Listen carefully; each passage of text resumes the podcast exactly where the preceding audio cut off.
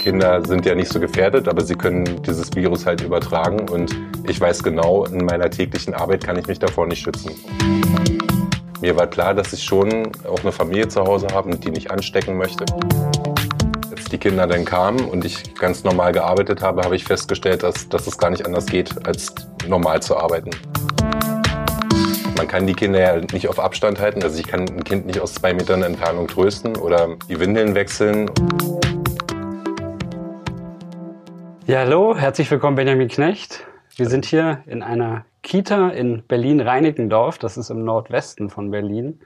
Und äh, vielen Dank, dass du Alena, meine Redakteurin und mich hier willkommen heißt. Ja, gerne. Wir sind zu dritt und in Corona-Zeiten, wenn das hier keine Arbeit wäre, wäre es wahrscheinlich schwierig, aber ausnahmsweise dürfen wir das mal. Die mhm. Kita hier ist auch sowieso gerade auf Notbetrieb eingestellt, richtig? Genau. Zurzeit haben wir acht Kinder von sonst knapp 100 Kindern und das sind erstmal die Kinder systemrelevanter Eltern, die jetzt äh, wichtig sind und gebraucht werden gerade. Was sind denn das für systemrelevante Eltern eigentlich?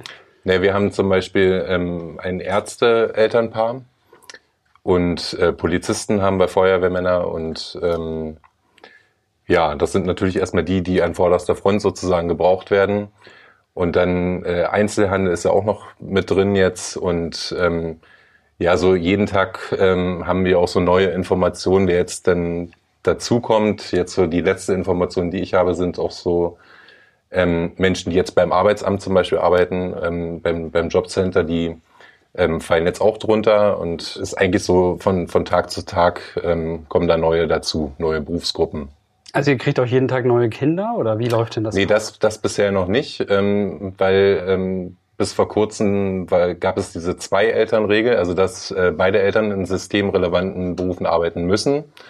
Und sie müssen halt auch nachweisen, dass, äh, dass das Kind nicht anderweitig betreut werden kann durch den Papa oder die Mama. Und jetzt ähm, ist es insoweit gelockert worden, dass es eine Eltern, Einelternregelung gibt. Also wenn ein Elternteil in einem systemrelevanten Beruf arbeitet, der in dieser Liste steht, kann das Kind in die Betreuung gegeben werden. Wie ist denn das eigentlich mit den nicht systemrelevanten Eltern? Also ich weiß nur von, von allen, die jetzt mit vor allem kleinen Kindern zu Hause sitzen, die haben so viel gebastelt wie in ihrem ganzen Leben noch nicht. Ja. Und ich äh, merke es auch ähm, bei meinen Nachbarn, dass äh, wir kriegen immer die zwei Stunden mit, die die brauchen, mhm. die Kleine ins Bett zu kriegen, weil sie halt den ganzen Tag über nicht rausgekommen ist.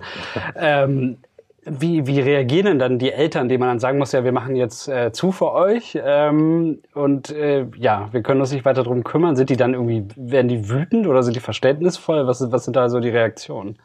Also der überwiegende Teil ist wirklich verständnisvoll. Also ich glaube, dass viele Eltern auch den, den Ernst der Lage erkannt haben und äh, auch erkannt haben, dass wir das nicht aus Spaß machen oder aus äh, Sympathien, ähm, wer jetzt äh, aufgenommen wird und wer nicht. Und ähm, Nee, ich muss, muss wirklich sagen, so überwiegend ist es sehr verständnisvoll. Also wir hatten natürlich Eltern, die ähm, auch drunter gefallen sind, die einfach ähm, mit ihren Arbeitgebern dann Probleme kriegen, die, ihren, die, die im Homeoffice äh, die Arbeit nicht schaffen und ähm, denen das dann zu sagen, ist natürlich nicht, ähm, nicht die, die schönste Aufgabe im Moment. Ähm, aber ich muss sagen, so der überwiegende Teil ist eigentlich verständnisvoll und ähm, ja, kann ich nicht anders sagen.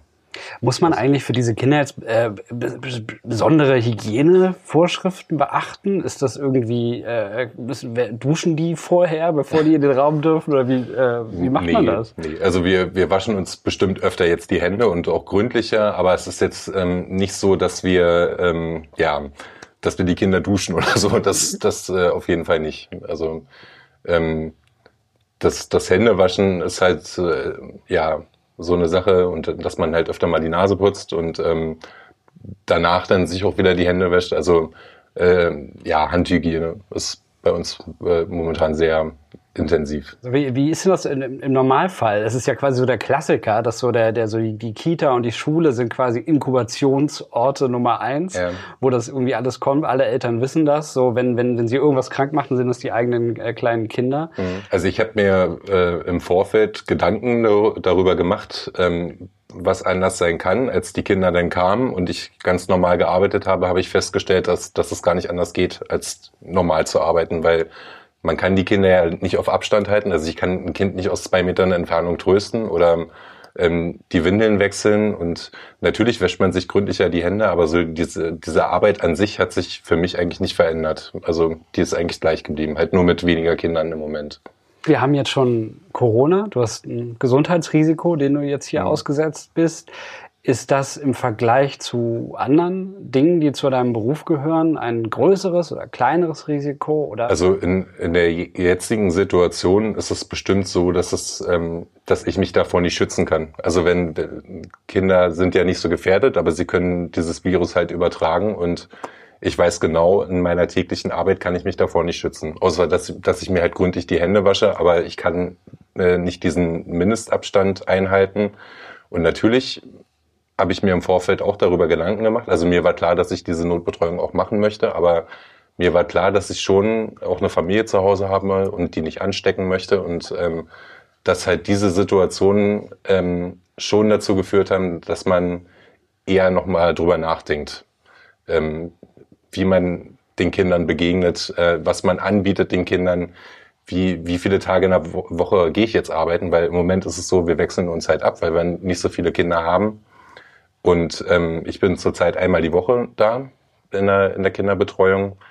Und ähm, aber natürlich macht man sich da Gedanken, ganz klar. Und ich bin jetzt nicht so der, der ähm, von Hause aus der, der panische Mensch, der, der sich da total viele Gedanken macht, aber äh, in den Medien geht es um nichts anderes mehr und äh, man hat schon den Ernst der Lage auch erkannt einfach und macht, ja, macht sich halt auch so seine Gedanken. Ja, ähm, Mindestabstand. Wir, jeder, der uns jetzt sehen würde, würde merken, wir sitzen auch mindestens drei Meter auseinander. Ja, genau. Und sitzen auf sehr, sehr winzigen Stühlen. Das muss ich ja noch ja. mal sagen. Also wer schon mal einen Elternabend miterlebt hat und auf Schulstühlen gesessen hat, der wird, der hat gar nichts. Diese Stühle sind noch mal viel kleiner. Ja. Du machst das wahrscheinlich öfter als, als ich. Du bist wahrscheinlich auch mindestens zwei Köpfe größer als ich. Aber ich finde, es geht eigentlich. Ja, also es ist erstaunlich bequem ja, und man gewöhnt sich auch dran. Also wir haben aber auch Erzieherstühle, die ein bisschen höher sind. Aber es äh, kommt am Tag immer vor, dass wir auf kleinen Stühlen sitzen. Also das ist eigentlich ganz normal. Ich habe jetzt schon deine Größe angesprochen und da versuche ich jetzt gerade mal einen Bogen hinzukriegen zu ja. einem deiner Hobbys, die du nämlich hast, weil mir aufgefallen ist, Leute, die Metal hören oder machen, sind häufig größere Leute mit Bärten. Okay. Und, und all diese Vorurteile kann ich jetzt auf dich projizieren, da du ja, einer bist. Ich ja. weiß gar nicht, aber so, so Richtung 1,90 oder so. Ja, und dass man, man ziemlich genau 1,90. Ja, dass man meine Vorstellung gewinnt und auch bärtig, aber so lang nicht. Zwar ein Vollbart, aber jetzt auch nicht das, ja. und, und, keine langen Haare. Trotz, nee. trotz Corona. Äh, der, also ich habe es jetzt seit drei Wochen auch nicht mehr zum Friseur geschafft. Ja. Ähm, bei dir sieht das so aus, als, als könntest du noch drei Wochen gut weitermachen. Ohne nee, ich warte äh, ehrlich gesagt auch schon sehnsüchtig, dass die wieder aufmachen. Also, ja. Aber um das kurz abzunehmen, also das ist halt, dann, du spielst in der Band. Ja. Auch äh, äh, noch hast du irgendwie, ich hatte irgendwie mal, du hättest sogar mal auch mal vorgehabt, das tatsächlich mehr als hobbymäßig zu machen. Ja, aber es ist natürlich auch ein Traum. Also ich, ich glaube, jeder, der, der ein bisschen ernsthafter Musik macht, träumt irgendwie davon, das später mal beruflich machen zu können. Es gibt ja, glaube ich, 20 verschiedene Varianten von, von Metal. Irgendwie so ja. Death Metal ist eine, die vielleicht noch viele kennen. Was ja. für ein Metal machst du? Ja, das ist so, das ist äh, eine Mischung. Also wir machen so Thrash Metal ähm, mit Death Metal zusammen. Also das ist so so ein Mischmasch eigentlich. Aber ja, so die Richtung. Ist das vor allen Dingen dann laut? Also, also, ja, also, nee, also schnell ist es in erster Linie schnell und okay. ähm, wir machen aber die ähm, Melodic-Variante davon. Also es äh, ist sehr viel mehr Melodie drin. Also ich glaube auch jemand, der sich äh, mit der Musik vorher nicht beschäftigt hat, kann sich das schon auch ein, zwei Songs ganz gut anhören. Also ohne jetzt irgendwie ähm, ohnmächtig zu werden oder so. Ähm, ja. Aber wie heißt denn die Band damit? Vielleicht äh, kannst du ja äh, ein, zwei Fans jetzt noch gewinnen. Thwart heißen wir. T-H-W-A-R-T. Das, wir haben einfach nach einem, nach einem Namen gesucht, der äh, nach Metal klingt. Irgendwie, es, es hat jetzt nicht, nicht äh, besonders viel äh, mit der Bedeutung an sich zu tun, aber wir wollten einfach, und äh, was ja auch äh, zu, zur Zeit in der Rock- und Metal-Szene sehr ähm, beliebt ist, dass man Bandnamen wählt, der aus fünf Wörtern besteht. Das wollten wir auch nicht. Also wir wollten ein, ein Wort haben. Und ja, haben uns halt dafür entschieden. Ja, das ist doch, das ist doch wunderbar. Wissen die Kinder, äh, was du machst? Die meisten Kinder wissen das schon. Äh, die Musik an sich kennen sie natürlich nicht, aber ich spiele ja auch in der Kita Gitarre, also äh, nicht nicht so, also Kinderlieder logischerweise. Ähm, aber ja, es gibt viele Kinder, die wissen, dass ich eine Band habe, ja. Okay, aber wenn, also ich stelle mir gerade vor, dass einfach äh, 20 kleine Kinder machen oder so ähm, beim äh, äh, mal ausprobiert oder willst du das mal ausprobieren? Also ausprobiert habe ich es jetzt noch nicht. Ich, ich weiß auch nicht, ähm, wie die Kinder das so aufnehmen würden. Also, nee, das weiß ich jetzt nicht. Also Wäre vielleicht mal eine Idee, mal gucken. Aber die sind wahrscheinlich sowieso noch zu klein, um das ganz. Ja. Äh also wir haben ja auch eine große Altersspanne und äh, wir haben Zweijährige dabei, da möchte ich das ehrlich gesagt jetzt noch nicht so ausprobieren. bei den Vorschulkindern könnte man vielleicht äh, drüber äh, nachdenken, aber bei den Kleinen noch nicht. Wie lange machst du das denn schon? Ich bin seit ähm, 2006 Erzieher habe dann zwei Jahre in der Grundschule gearbeitet und danach in drei verschiedenen Kitas. Also in der Grundschule war das dann so ein angeschlossener Hort oder? Ähm beides ja, man, man war da vormittags, also vormittags teilweise im Unterricht mit drin und hat den Lehrer unterstützt und die Kinder unterstützt und nachmittags halt ja, das Hortangebot, genau. War das denn so, so äh, quasi Problemschule in Anführungszeichen, wo es dann sozusagen Erzieher im ja, also brauchte. Äh, schon irgendwie, also nicht nicht, dass es so ähm, diesen Stempel hatte, aber ähm, man stellt schon immer wieder fest, denn dass so Kita ein ziemlich behüteter Raum ist. Also man hat sehr sehr viel Kontakt zu den Eltern und auch einen guten Kontakt. Und in der Schule fällt das alles weg. Also man sieht die Eltern zweimal im Jahr vielleicht beim, beim Elternabend und ähm, bestimmte Probleme, die dann auftauchen, sind einfach nicht mehr so greifbar. Also man, man hat diesen direkten Kontakt einfach nicht mehr. Und ähm, natürlich äh, gibt es da auch immer wieder Kinder, die dann ähm, ja durch das System durchfallen irgendwie. Auch wenn man sich Mühe gibt und so, aber es ist halt einfach in der Kita ein ganz anderer Rahmen. Also das, das ist so das, was, was ich so fest, äh, festgestellt habe. Und ich bin wirklich total zufrieden als Erzieher. Ich könnte mir jetzt gar nicht vorstellen, in, in, in die Leitungsebene einzusteigen oder ähm, höchstens äh, vielleicht mal den Integrationserzieher zu machen.